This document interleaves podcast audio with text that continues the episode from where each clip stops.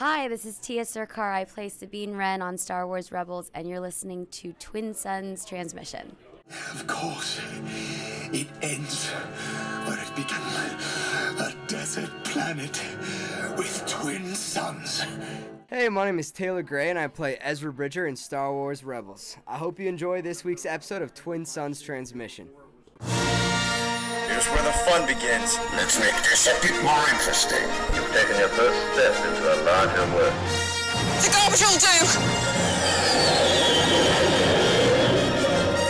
Nothing will stand in our way. May the force be with us.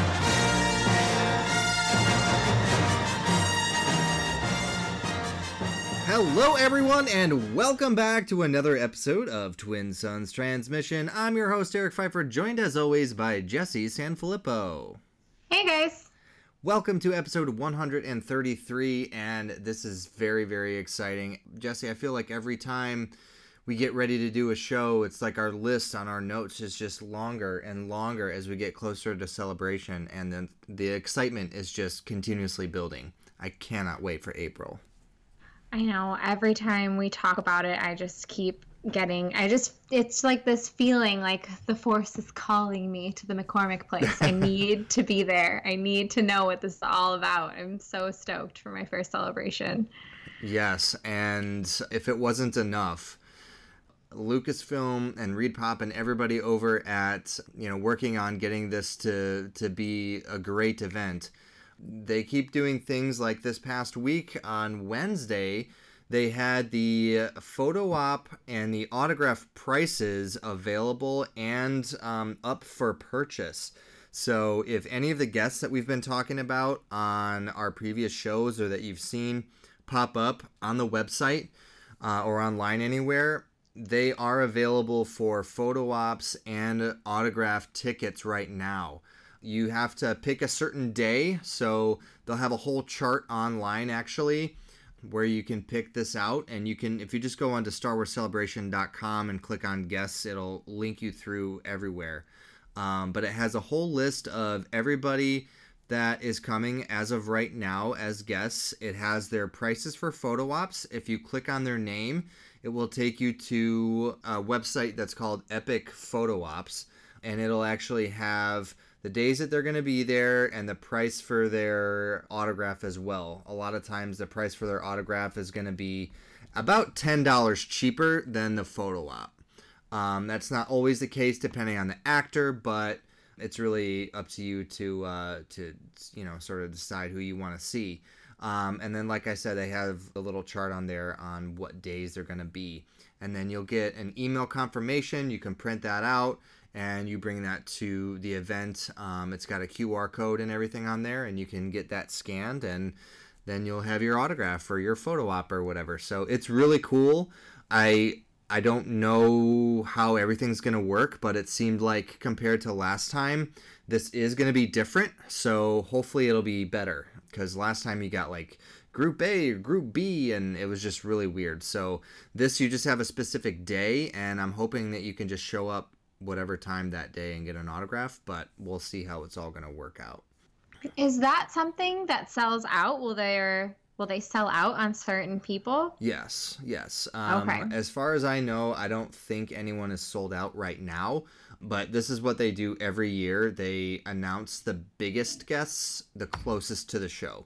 And it's all a money grab on their part. It's really just, hey, look at all these cool guests that we have. And then after everyone has already spent their money, they're like, oh, wait, we also have, you know, Alden Ehrenreich coming. And everyone's like, oh, crap, I got to spend money again on that, you know?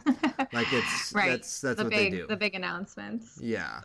So um, as we get closer, I would say give it another month, and we'll you know get a bunch of other like bigger name um, guests that are going to be coming. And one of the pretty big guests was actually just announced over um, this last week. Jesse Ian McDiarmid is going to be at Star Wars Celebration, and for those of you who don't know, Ian McDiarmid plays Emperor Palpatine, which is very exciting. So you can meet the Emperor himself if you want this this upcoming April at Celebration. So that's really cool. We also got Mark Dodson, who was announced, who is Salacious Crumb. He's the voice of Salacious Crumb, I believe. And then we've got Brian Herring, who was one of the puppeteers for BB 8. So those three guests were announced within the last week, which is pretty exciting. We have had another book announcement for this year um, coming out in October is going to be the Art of Rebels book. So for the TV series Star Wars Rebels, we are going to have concept art pieces that we've not yet seen before and exclusive commentary from Dave Filoni, Simon Kinberg, and Carrie Beck, and among others. And we are already in the stage where we can pre order this book already if you would like to. But I'm really excited about this because Rebels was such a beautiful animation. Mm-hmm. Like I feel like I started off not being into it, but by the end of it, I was like out of my mind over every little speck on every Right. character. I just like the detail just got better and better as the seasons went on and it just turned into like a work of art for me. So I'm really excited that they've they're making a book just on that alone for this series. Yeah. And I have a lot of like the I have the Art of Solo, the Art of Rogue One, the Art of the Last Jedi. I can't remember if I ended up getting the Art of the Force Awakens, but they have books that are specifically geared towards people who are interested in like behind the scenes and concepts and things like that. And I I actually I love these books. I found out so much information about certain characters like Rey. Her name was originally going to be Kira, but it was originally going to be spelled K I R A. I found out that from one of the one of the art books. You get to see so many different renditions of what the film was originally going to look like versus how it ended up and I'm sure they're going to have a lot of very similar things in the art of Rebels, which is going to be really cool. I'm really excited to see because there has to be like an entire section on Sabine and her art alone, um, since she is the artist of the show. Yeah. I'm excited to see um, commentary and stuff on her graffiti art and things like that, and see if we can get any new like connections to the rest of the world from her art. Yeah. Well, that will be out in October, and October also has another big event that's coming um, this year. On October 4th will be Triple Force Friday, and that was announced just recently. Jesse, this is going to be huge. You've joined us on some of our Force Friday excursions out trying to wait overnight at midnight, trying to, you know, get all the latest merchandise for the new movie. It'll be very interesting this year. Normally, our store of choice is Toys R Us, which we don't have anymore. So it'll be interesting to see um, what places have the biggest giveaways and things like that. This is Triple Force Friday, and some of you may be like, well, what the heck does that mean?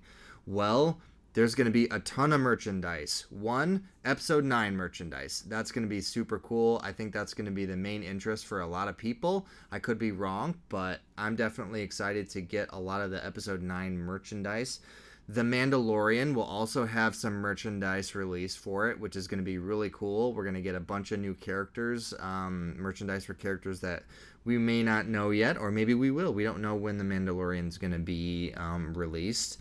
And then merch for The Fallen Order, which is a new game that EA is working on right now. So, three different series of merchandise being released on October 4th. I feel like episode 9 will be the biggest thing because this it's wrapping up an Mhm. entire 40 year story is coming to an end and we know Star Wars is going to always continue on but this story that has been going on for generations and generations is is ending and I feel like people are going to want to commemorate that end of the saga with Right. with something. Just I feel like I need something that Yeah. will make me be like, oh, I lived this little this little era of Star Wars. I lived it, and now it's over. Yeah. Well, we'll talk a little bit more about this coming up here too, but I think it'll be very interesting to see what the fans' reaction will be to episode 9. I already know I'm going to love it just because that's how I am. It's Same. it's, you know, expanding the story that I originally started off with when I was 5 years old and I can't wait to see this Skywalker trilogy or this Skywalker saga end. You know, I'm excited for it. Anyway, let's talk a little bit more about what else happened recently. Toy Fair was happening this past weekend, and we got a lot of information um, related to some new Star Wars toys. And we're not going to go through all of this. This is this can all be um, found online, so we can even share some links about um, some of the things that were shared at Toy Fair. But I feel like some of the biggest things are a series called the Retro Collection Action Figures, and these are actually a series of figures that are meant to replicate the original look from the action figures in the 70s, the original Kenner looks. Not just the packaging, which we have now, the vintage collection. That's basically current figures on vintage packaging. In vintage packaging, these are actually replicas of the vintage figures in intentionally weathered packaging. So we've got Han Solo, we've got Leia, we've got Stormtrooper, we've got Luke and Vader, and Chewbacca. That's going to be the first wave of these vintage figures, these retro collection figures, and they are really, really cool. So I cannot wait to get my hands on them. So the the packaging is weathered, or the toy? No, the packaging. It's meant to look like it's older and stuff like that. So it's not. Okay. I think it's just a like an artist design on the, on Yeah. the package. It's not actually like they like threw it around and then you know put it on That's what I'm trying or to figure out. Yeah, I think like the paint or whatever makes it look like it's weathered. They didn't like throw Cool. sand on it or anything. But yeah, it'll be pretty awesome. And then we got Hasbro revealing the Celebration exclusives, which I, I love, and it's going to be really hard to get them, but I'm very excited to try to acquire these. There's two different figures. Both are part of the Black Series line. But Jesse, being that it is the 20th anniversary of the Phantom Menace this year, Hasbro decided to do some Phantom Menace figures for their celebration exclusives. And one of them is Darth Maul. And I'm sure if you're a Star Wars collector out there right now, you know that Hasbro has been doing these archive figures, which are essentially they're going back to some of the very early on Black Series 6 inch figures and they're reproducing them in what's called the Archive series, which is essentially the same figure but in new packaging. I know a lot of people didn't get into collecting Black Series figures until the last couple years, and so they missed out on a lot of the figures that were released in some of the early waves. So, this is a way for newer collectors to acquire the older Black Series figures.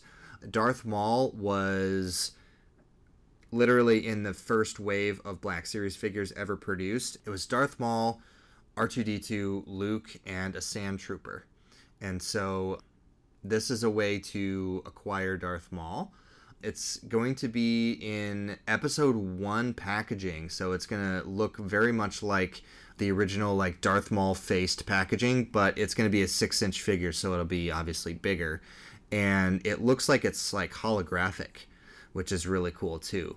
And this Darth Maul is one of the most faked Black Series figures that exist. There's a lot of fakes out there, so if you're trying to find an original one, be very careful. So Darth Maul is the first one.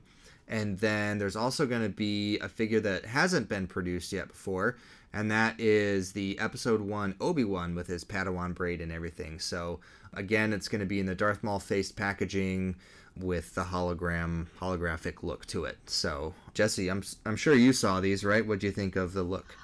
I did see the Darth Maul one. It looks. I wasn't sure that I was looking at something new though. When I saw that, I thought somebody had Mhm. actually found an older figure. So Yeah. that's cool. I that's that's neat that that is brand new. But I'm also wondering, how are people faking these? How it's Um I mean, you know what you're looking for when you're going out, if you're especially if you're a collector. But like, where the where is the figure coming from?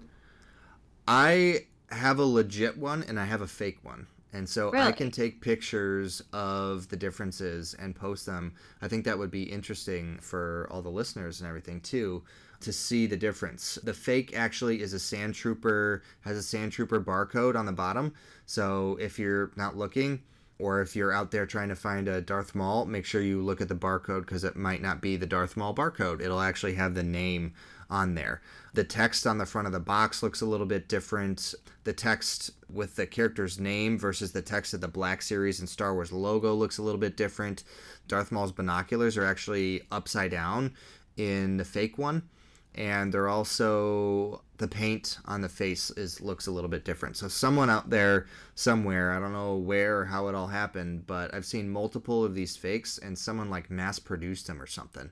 So wow. like the original one I think goes for around 90 bucks. Um, I could be wrong on that, but it'll be around there. But if you see one for like, you know, 30 bucks or something, it's like, hmm, I don't know. Could be a Did fake, but did you know yours was a fake when you bought it?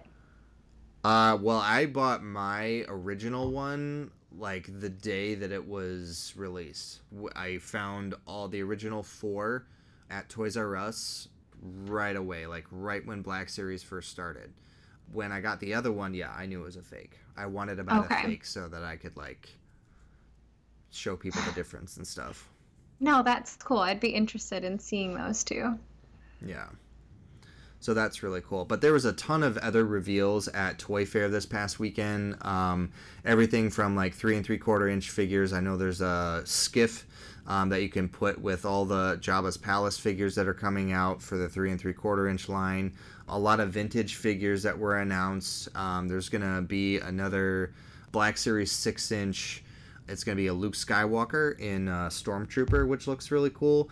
So there's just a ton of stuff that was announced for merchandise at Toy Fair, and I think it'll be really cool with another Force Friday announced to see you know what the merchandise looks like in this in this next year. Yeah, I'm excited to have somewhere to sit out with friends and just talk about Star Wars all the way until midnight and yeah because i missed that this past year so i'll be looking forward to it again Definitely. So, really exciting news is we got a tweet from JJ Abrams confirming that episode 9 has wrapped filming. And in his tweet, he posted a really heartwarming picture of um, Oscar Isaacs, John Boyega, and Daisy Ridley all hugging out in the middle of a desert somewhere on set and he wrote, It feels impossible, but today wrapped photography on episode 9. There is no adequate way to thank this truly magical cast and crew. I'm forever indebted to you all. So, episode 9 is done filming. We are that much closer. Do you think that was Jakku again? Do you think we're gonna go full circle? Are asking about it. I a lot of people were saying that that they thought that it would, could be Jakku. Somebody said Tatooine I mean, mm-hmm. we're just naming other desert planets that we've been yeah. to, I guess. But I feel like it would make sense for them to go back to Jakku, and then Finn could be all exasperated about why everybody wants to keep going back to Jakku. right. I think it would be cool to have them go full full circle. Like you start on. You start on Jakku in you know episode seven, and that's where Rey lives and stuff like that. And then to end it, to end the trilogy back on the same planet, I think would be pretty cool to see. But we'll see what happens. And then I really I I don't want to spend too much time talking about this, but I really cuz after I saw this picture tweeted, it was kind of a mixed reaction from fans. Like originally I saw like oh, like a lot of excitement. And then afterwards I saw a little bit more hate towards it. Like oh episode 8 was bad. This one you know it's got a lot to it's got to be better or something. And i really it just it was kind of upsetting to me. And i don't want to get back on the the last jedi conversation between fans and stuff like that. That's not what i want to do. But i will say you know, I have been working as a manager at a collectible store, and we do sell a lot of Last Jedi merchandise. We have, you know, whether it's action figures or like the Art of the Last Jedi, we have that book, and people will come in and they'll spout off reasons why they hated the movie or whatever. And I feel like a lot of times they're invalid. I'm not trying to tell you you should or shouldn't like a certain movie, but when you come up to me and you say Last Jedi sucked because Holdo's ship should not have been able to go through the other ships.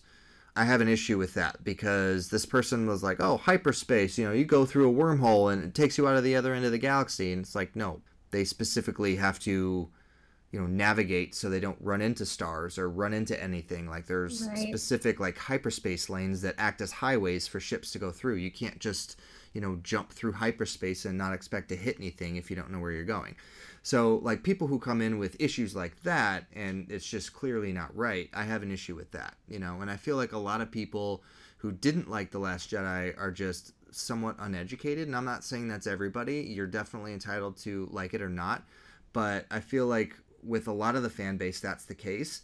And I highly encourage you just to give Last Jedi another chance because I think it's going to make, if you accept The Last Jedi, it's going to make episode 9 a lot better. And I think it'll work the opposite way as well.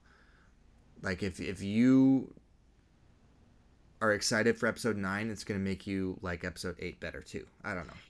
Yeah, I, I especially hope the latter of that is true, that people can just enjoy the end of the series and then look back and appreciate. Because it is difficult, being that for a lot of fans today, I mean, especially fans our age, we didn't grow up with the originals. They were given to us finished already. You know, the whole mm-hmm. story was there. So I wonder if people would have complained in the same way or if they were complaining in the same way in the 70s like what do you mean Darth Vader's Luke's father? This doesn't make any sense. Like, you know, like like back in the day and we we just needed to wait for a full circle and now we're going to have it and maybe people can look back and appreciate everything.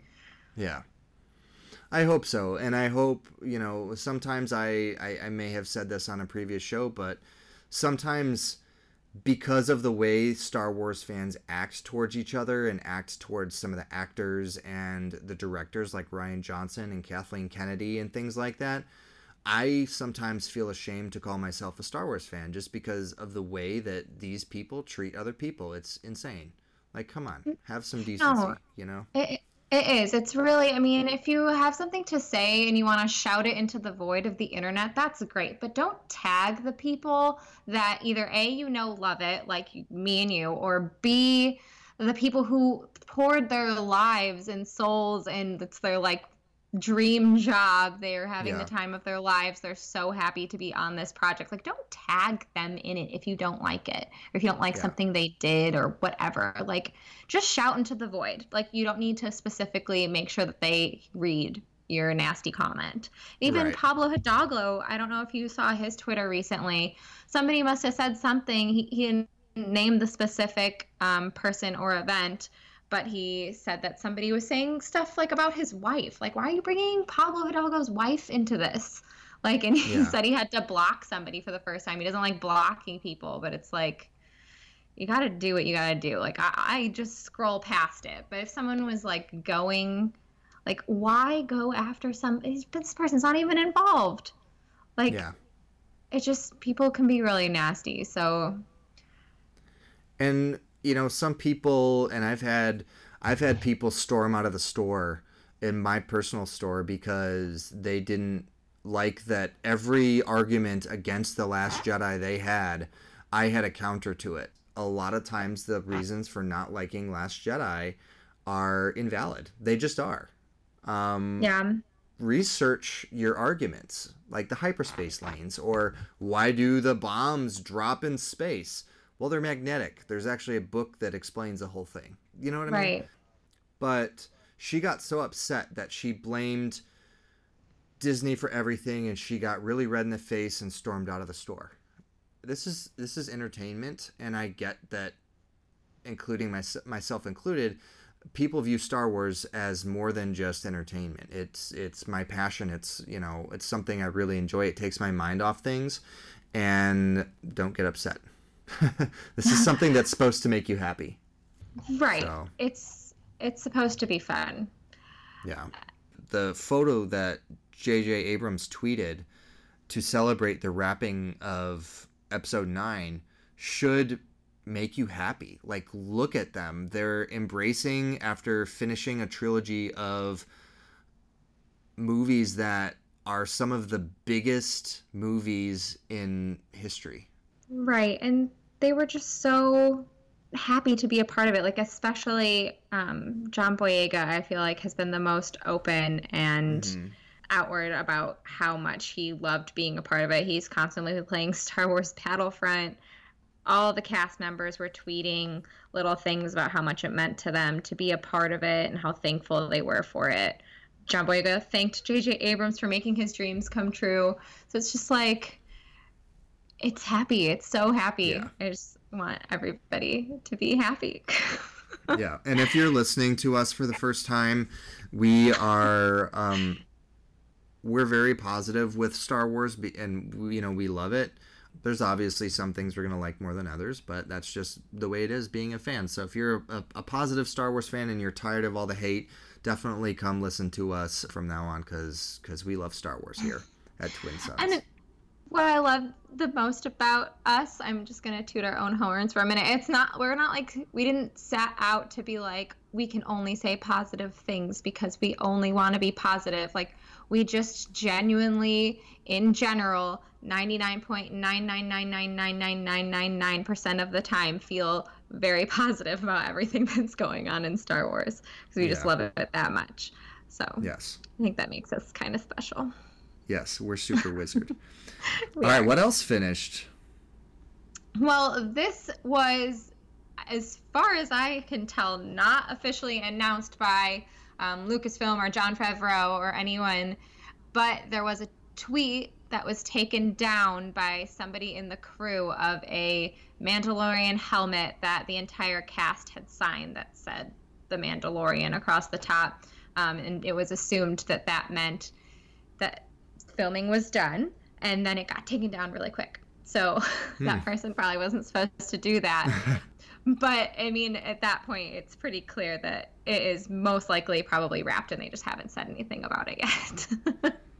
Yeah, and this Jon Favreau, he's he's amazing. I mean, he's doing The Lion King. He's working on The Mandalorian.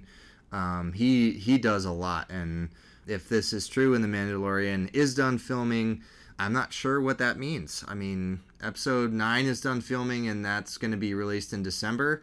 If the first season of The Mandalorian is finished filming, I don't know what that means. I don't know how long it takes to edit, uh, you know, a, a season of a TV show, but maybe that means fall. Maybe. Yeah, Disney really just needs to announce its streaming service and when that is coming out and how much that is going to be because yeah. I'm ready to give them my money. They just need to tell me when they want it. yeah, especially me. I don't I don't have Netflix either, so I'm like waiting to get this service, so well, you can also tell because I have Netflix. They're like all of the most recent like Marvel things, mm-hmm. Marvel movies, and everything is being put up there. You know, Rogue One is on there, The Last Jedi is on there, and I just feel like they're throwing it all on, and then they're gonna take it away and be like, "Do you want it back? It's over here." yeah. on the Disney streaming service. Yeah. So they're just trying to show you how good it is to have all that right at your fingertips. And they're yep. gonna take it away. Well, it's gonna be it's gonna be an exciting year. So it will be.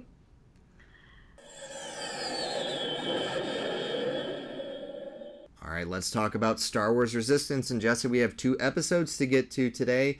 The first one being an episode called The New Trooper and um, I thought this was, was, was a very interesting episode. And this we got actually a couple bits of information that we were actually thinking about for the longest time. Why does the First Order care about the Colossus?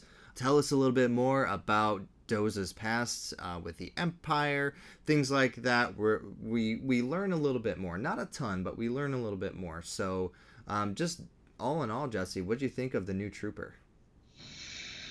I felt like this that we got all this great information, like you said, that we've been talking about.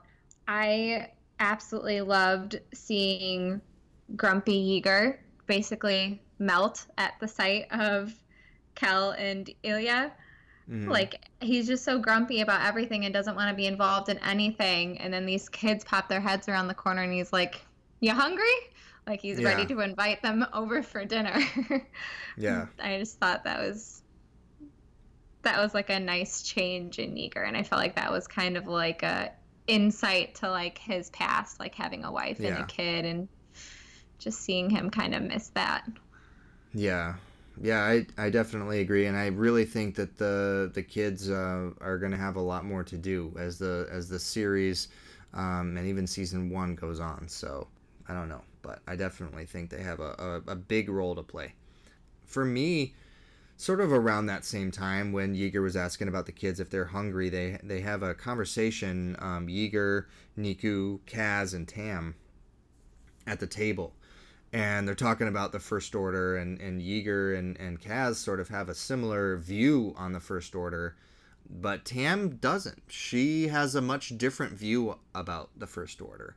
Um, and I think it's very interesting because if you've read any of the books like The Lost Stars or Thrawn or some of the other books, they really show you what it's like to be on the other side and how some people truly believe that the Empire is a force for good and that they're not corrupt and that this is the best way to provide security for the galaxy and Tam's grandfather, he worked at an imperial factory and put food on the table, and that's all that Tam knew. And she had a much different view of now the First Order providing security, quote unquote, security on the Colossus. So I think, obviously, with the conversation that Tam has with those kids later on about how the First Order like massacred their village, that sort of opened Tam's eyes a little bit but Tam's Tam's interesting. You know, I think she's got she's very um she's very intricate of a character and I'm I'm excited to see how she develops over time because she's clearly got some growing to do. Right. I feel like she's just was in one of those families that benefited from the first order and I mean her grandpa probably wasn't doing anything malicious or I'm sorry with the empire. Um, her grandpa probably wasn't like a malicious, you know, I think she said he's a factory worker. Like he Mhm, just went yeah. there, he did some stuff with some mechanics and then he went home. So to her and her family, it just was a job Yeah. and there's probably tons and tons and tons and tons of people across the galaxy that are like that that aren't feeling the negative effects. Right. um, and as like uh, you know yeah. As i talked to some other star wars fans about this more casual fans and stuff like that but but some of them are really into it. They're like well i really didn't like tam in this episode and i don't feel like that's the case like you shouldn't feel that way about her. She just doesn't know she only can go off of how she grew up and what she knows herself. She hasn't seen that other side, and I don't feel like that should mean that you don't like Tam. You know, she just is not aware of what the First Order is.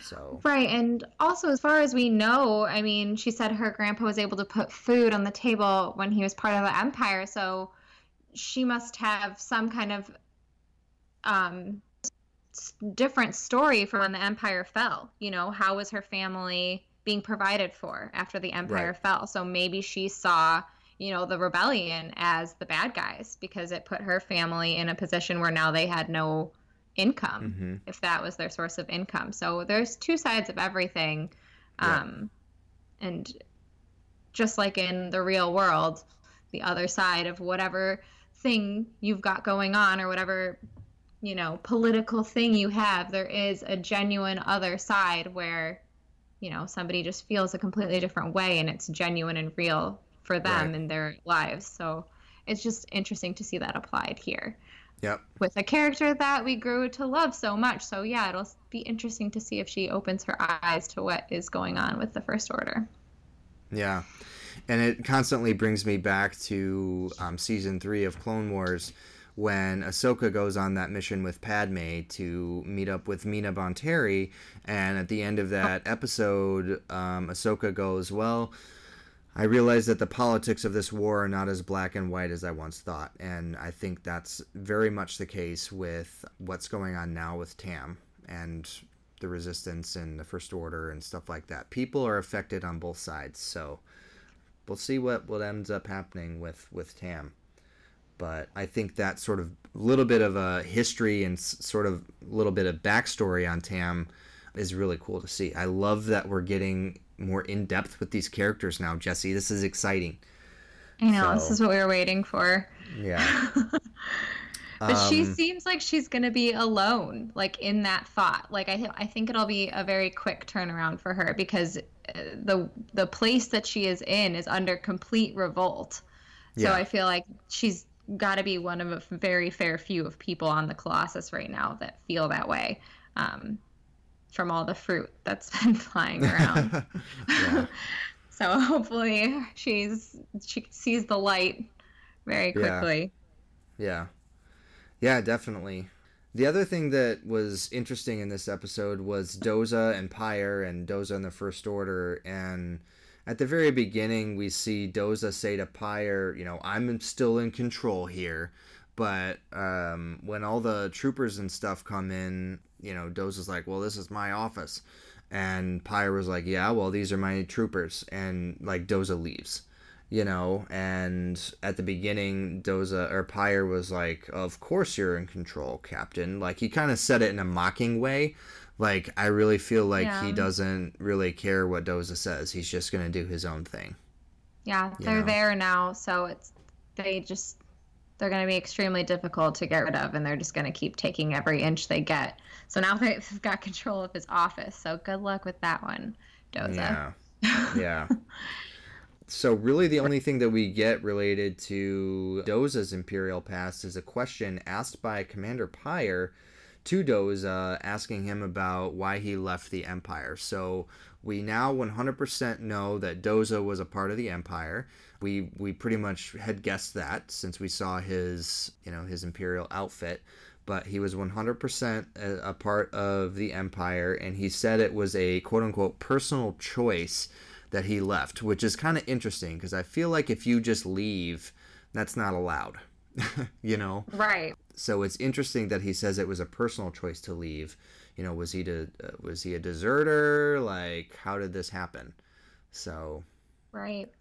I feel like because he says it's for reasons that in my notes I called him Goldie, um, that Commander Pyre wouldn't understand. So to me, that would mean it had something to do with like family. I mean, I guess I don't know if Commander Pyre has a family or not, but um, but I I just feel like there had to be a mother for Torra at some Mhm. point, and now she's not in the picture. So I wonder if either the Empire did something that caused her to die, or maybe she was also in the Empire and he saw her become corrupt and didn't want Torra to grow up that way and knew saw what the Empire could do to people and just left with his daughter. I don't. I, I there's so many scenarios I want to know. I haven't even I didn't even think about that though. That's interesting because I was like, well, as you were talking, I was like, well, hold on, Torra, she's probably Kaz's age, which she was born most likely after the end of uh, Mm. like after the Galactic Civil War, so she wouldn't have even been around for the Empire, right? I mean, I don't know how old exactly I she mean, is, I but don't she's probably. Kaz's age, but she's not thirty, you know. no. So, but you're right. Like with Doza and Torra, there's got to be more to that. There's got to be a mother. There's got to be some sort of like family somewhere. You know, what happened? I don't know. Yeah. Or maybe then on a mission, he like met someone and saw, you know, how horribly the Empire was affecting their life Yeah. and fell in love with this other person and, you know, left the Empire to be with them. Yeah. It's another scenario for you. Well, they're just throwing little tidbits at us, so we get little bits and pieces, you know, and it it allows us to have these conversations every week, which is which is pretty cool. I feel like the biggest piece of information that we did get from this episode, Jesse, was at the end. We find out that the First Order is preparing for war. They've got all these fleets around the galaxy, and they need the Colossus for fuel. So that was one of the options that we were talking about before, because I know we had debated this before, and they need it for fuel. And I can't remember if it was at the end of this one or the beginning of the next one, but Kaz realizes that it's not really a strategic fueling station for the First Order as far as like location. It's just they don't want the resistance to have that station for fueling. So it must be more critical to the resistance than it would ever be for the First Order. Well, they Um, did also say that it's the last stop before the unknown regions. They say that in the next episode. Okay. That it's the last stop for fuel before you get to the unknown regions. And so if anyone has a fleet in the area that they would need that spot. Yeah. Is how I understood it. Okay. Yeah, that makes sense. And there's also a ton of First Order reinforcements that are going to be coming to the Colossus. Um, Pyre says at the end of this episode. So we know that there's going to be a lot more, uh, a much larger presence of the First Order on on the Colossus coming up here pretty soon. Anything else you wanted to say about the new trooper? Was that BB9E that we saw? I it looked like a BB9E or a of the same model Mm-hmm. at least. It'd be cool Yeah, if it was exactly the same droid. You want your head? You want your head? Go get it. But I also thought was really interesting was the the brain scrape or the memory wipe that they kept referring to.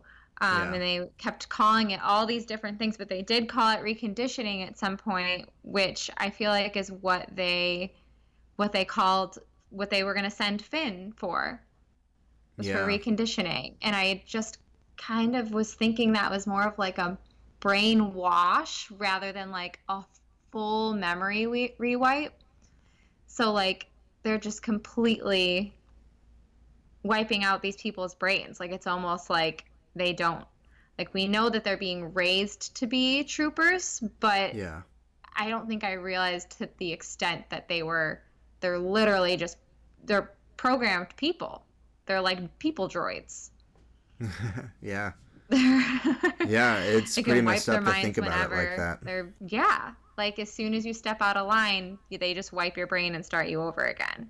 Yeah. So if any of them even wanted to, like, they, they could tell that Finn was not into his mission, didn't want to kill the villagers. So, uh, well, let's let's try to rewipe this guy's brain again and see if we can get it to do it next time. like, who Yeah. knows how many times he's been wiped? Like, he thought that was his first mission. Was it? Was he just keep messing up and they've been wiping his brain like a, a few other times on other missions and You know what? You know, I'm wondering if they need to do that to make people stay. Because if they are wearing the similar armor as the Imperial Stormtroopers, and a lot of people know what those troopers did, you know, and mm-hmm. what that, that symbolized, I think, you know, with the clones, obviously it's a little bit different. Those those were literally produced in a jar and mm-hmm. given a inhibitor chip that made them kill their friends.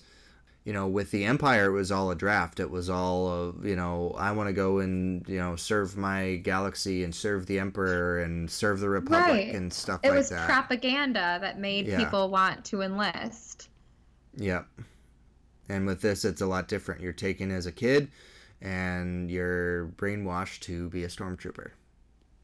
Right. So, yeah, it's it's a, it's a super good point. creepy because so if anybody want if people felt weird about like history repeating itself like this is how it repeated itself they Yeah. they're like making it happen with technology Well, even in the Force Awakens, Kylo says something about, well, maybe we should reconsider using a clone army or something like that. You know, and it's essentially the same thing. They they just don't all look the same. right So, they're even more droid like like yeah. the clone army at least had their own choices like they couldn't really leave but They have they their had own their own and minds yeah. yeah. and they would never have thought to like re-wipe somebody's brain or anything like this is just totally it's creepy yeah. also with this episode on the data rod, I thought it was interesting. They had all of the things in Aurebesh, which I found later that I did not have to sit and like compare to like an alphabet because they put it in the um in I think it was Bucket's list um, Mhm. of all of the little planets that were marked on that big map, the big hollow map. On there was Yavin, Takodana, Jedha, Jakku, D'Qar, and Dagobah. And then a planet that I had never heard of, I had to look it up. Um, Twon Ketee, which is apparently where the Rathtars come from. Okay. So all of those were listed. Very interesting. And then I think the one in the next episode where they go to was I had it written out. Okay, so it was in the center point between Jakku and D'Qar where they go in the next episode. Okay. I thought that was Well, yeah. interesting. The next episode is called The Core Problem, which is a nice play on words. This is where Poe comes back to the Colossus, and you know when we got our mid-season trailer, Jesse, we sort of had that that scene with Hux talking to the stormtroopers on Starkiller Base and everything, and you're like, oh wait a minute, this is gonna overlap The Force Awakens a little bit. And at the end of this episode, Poe ends up taking BB-8 away from the Colossus and leaving um, uh, CB-23. CB-23, yeah, on the Colossus with Kaz. But this was a pretty interesting episode. It's nice to have Poe back in the, the the mix of things again. Um, they go out to the unknown regions, and Jesse, I have to say, I was kind of interested in the planet um, that they end up going to, and um, there was a mention of a temple. Kaz was clearly cold, like he was. You could he could see his breath, and he was very cold. And No sun. Yes, there's no sun, and we know why that is, right? Star Um, Killer. Yep. Because it literally the oscillators and everything like take the sun, like they use that for energy. We see that the First Order is clearly in charge of the planet. The droid, if you remember the droid that was there, the very top of that droid, the head, if you will, was almost an exact replica of a chameleon droid's head. And if you watch the Star Wars Micro series, the Tartakovsky series, the chameleon droids are essentially invisible, but they could um, show themselves and, and whatever. But the head was the head of a chameleon droid. So, See, my guess, and this is based off of after I dove into the episode guides and Bucket's list and everything. Yeah. I think this planet is Tehar, where the kids are from, where Kel Yeah. and Eila are from, because they pointed out in Bucket's list that the symbol on the bracelet that was dropped by those kids is on that temple. And then I had to Oh, go back well then, and yeah, rewind and look and yeah, and yeah, it's it's Okay. there. yeah. so I think it's gonna be that's where these kids have fled from from Tehar. Well, that makes sense. That definitely makes sense because we know the First Order ter- took their village and stuff like that. Yeah, so that definitely makes sense. It'll be interesting to know, and we've talked about this before, right? Like, we had a conversation about those kids, you know, with the visions and the visions always coming true. And are they force sensitive? It would make sense that there was a temple there, maybe at some point. Maybe there was a Jedi temple on Tehar, and that's where, you know, these kids were raised. And not that they know how to use the force right now or anything, but if there were force sensitive people on Tehar, it would make a lot more sense that these kids are force sensitive. Well, again in Bucket's list, they said that there was a deleted scene that they ended up not putting into this episode. Um, actually, it would be the previous episode from the new trooper where the kids were going to perform this like meditation like some kind of meditative state that would help keep the trooper um, knocked out Mm-hmm. like it was like a custom thing from their culture that would keep someone basically Yeah. like docile and like asleep but they cut it out of the episode. But they did put it in Bucket's list. So I felt that was very like these kids have the force. Like Yeah. maybe it's kind of like a maybe they're kind of like um Chirrut Imwe where they don't have the force so much as They're their whole to it or entire culture, yeah, just like believes in it and like can use it in a more subtle way. Yeah. Well, there's also something um, Lor San Tekka in The Force Awakens, the old guy at the be- at the beginning that gets you know annihilated by Kylo Ren. Um, he is a member of the Church of the Force, and so there are a, a group of people that sort of like study the Force and worship the Force and sort of you know try to learn everything that they can about it. And I don't necessarily mean that or think that that means they're force sensitive or anything, but there are a lot of people that really are trying to, you know, learn as much as they can about the force. And if the force resides in all living things, that means there's a little bit of force in almost everybody. So, you know, anything's possible. Maybe they're part of, uh, maybe these kids are part of the Church of the Force or something like that. I don't know. Yeah, I I definitely think that that at least at the very least has to be true, but I still think they're going to come up as force sensitive as well. Yeah. It just would make a lot of sense for them. Yeah. Cuz also the way that planet was destroyed, like how did they escape? Like Right. wonder were if they they were, shipped like, off before having- that? Right, or if the little girl was like having nightmares like about it and like knew it was coming and I don't know. Yeah. Because to be the only survivors, I feel like there has to be something in the force that helped them specifically survive over everyone on their entire planet. Yeah. Poe. Uh, one thing that I noticed about Poe in this episode is is sort of um, showing his recklessness again.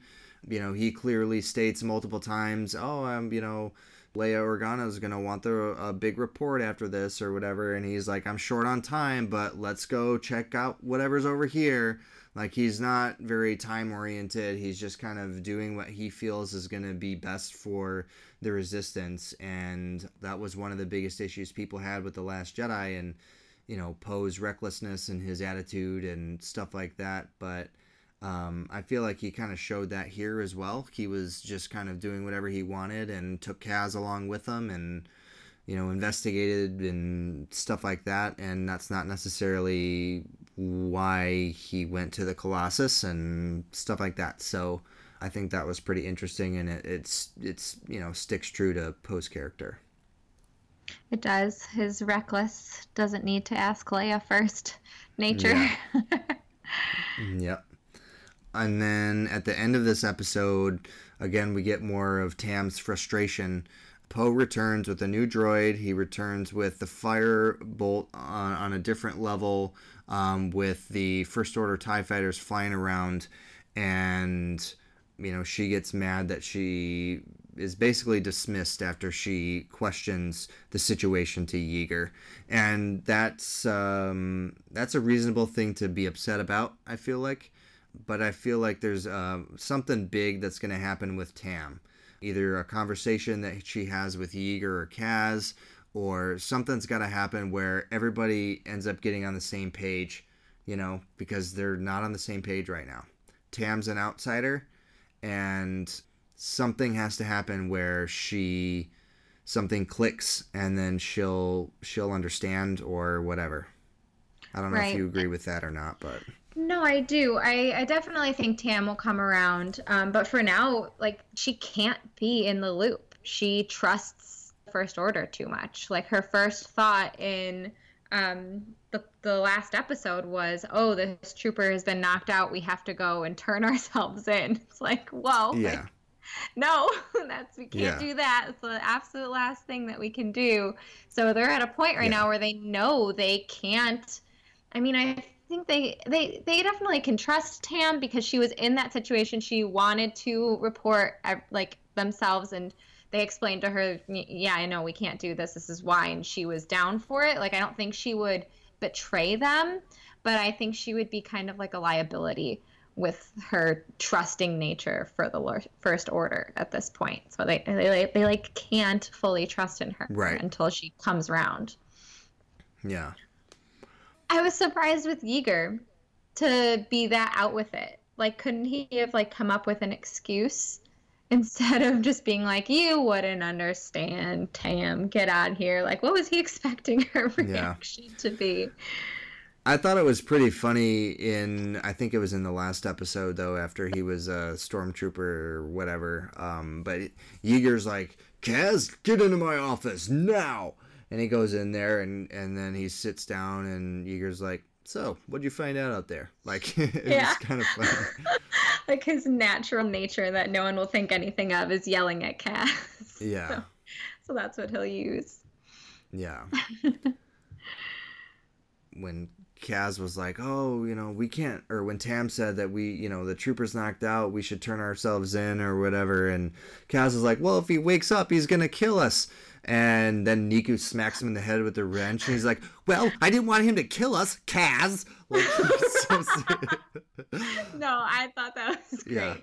Neeku was like, "Well, you said he was gonna kill yeah. us." yeah, No, it was was hilarious. perfect. Well done, everybody at Lucasfilm. That was awesome. I don't have a whole lot else um, with this one. Do you? My only other thing is that Poe decided that they were going to get to the bottom of these cored out planets and told Kaz that they were going to figure it out, you know, why exactly they've been cored out. And I don't feel like we got that answer. Like, what were exactly were they, what do they need to core out a planet for? You're just Right. like, you're taking, I mean, I guess there could be like a certain ore that you could use for building or whatever, just in the core of the planet instead of mining it, I guess. You're Yeah. just coring it and just being done with the planet completely instead of slowly destroying it by mining it. You're just like, forget it. Yeah. Maybe they're also doing some experiments with the super laser or something and just kind of, you know, trying some stuff out. I don't know. Right. They're definitely experimenting. Yeah. Vonreg in this episode look like to have survived. Would you agree? Yeah. Like his his vehicle didn't explode or anything. No, he's alive. Yeah, I'm sure we'll see him again. But um, all in all, I really like these episodes, and as we get closer to the finale of season one, um, and toward the end of the season, I think these episodes are getting really good.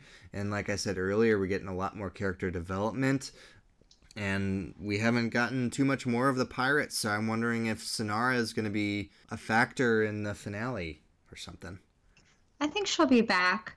I'm kind of sad because BB-8 definitely won't be. Mm, yeah. Even though Kaz thinks he'll be back. Yep. We're they're done. Poe and BB-8. We're probably not going to see them again. Yeah. Well, maybe there's some way. Maybe Kaz shows up at the Resistance base before Finn does, and then I don't know. Maybe. I think it could it could get to a point in this series where I see, I don't know if it would be in time for episode 8 to come or episode 9 to come out, but I think I feel like we could get to the point where we're in between 8 and 9 Yeah. in this series since there's really no in between for 7 and 8. Right. but I mean, we don't know where we're going to start off in 9, but right. I don't know. I wonder how it's going to continue to overlap or how it's going to continue to play into the story from here on out because we're just used to having, you know, Poe and especially BB 8 be constants from the story that we are currently, you know, in line with. And now those have both been taken out. So I wonder Yeah. if we'll weave in in another way with different characters. Yeah. Well, there's only one way to find out, and that's to continue watching. Um, but make sure to have discussions like this with your friends because it's it's definitely a good way to get you thinking. And I know Jesse, you brought up a bunch of points that made me think even deeper that I didn't even realize or notice. So I think it's it's great to continue to have these conversations with your friends. And we are going to continue to cover Star Wars Resistance as the episodes keep going. And we're going to definitely have a lot more information related to Star Wars Celebration. And Jesse, we're recording this on February 18th, which is a Monday. So um, we'll probably get this episode out by Wednesday, maybe, hopefully. But there might be even some more information between the time that we finish recording and the time that the podcast airs. So um, we'll have all that stuff on our next episode. So that'll pretty much do it for this episode. So, Jesse, where can people find us on social media? You can find us on Facebook, Twitter, and Instagram, all under the handle at Twin Suns Outpost. All right, and then if you're looking for places to listen to our show, you can find us on our website, which is www.twinsunsoutpost.com. Click on the podcast uh, tab on the left hand side, and you'll be able to see all of our shows right there. You can also find us on the Star Wars Podcast app, which is available through the Google Play Store, and we're on iTunes. And if you like our show, maybe you listen to us every week, you think we're pretty wizard, you can give us a nice review on any of those platforms, and we'd really appreciate it. We'll be back next time with more Star Wars Resistance, more celebration news, and everything in between. So until then, may the Force be with you. Hi, this is Vanessa Marshall, Hera Syndulla from Star Wars Rebels.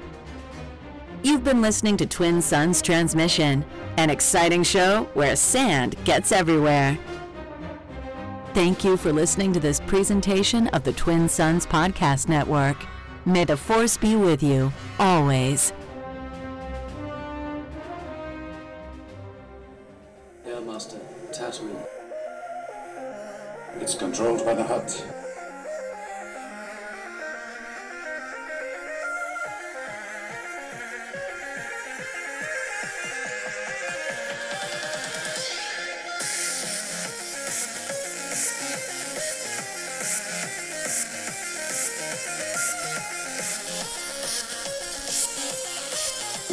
Rendezvous point on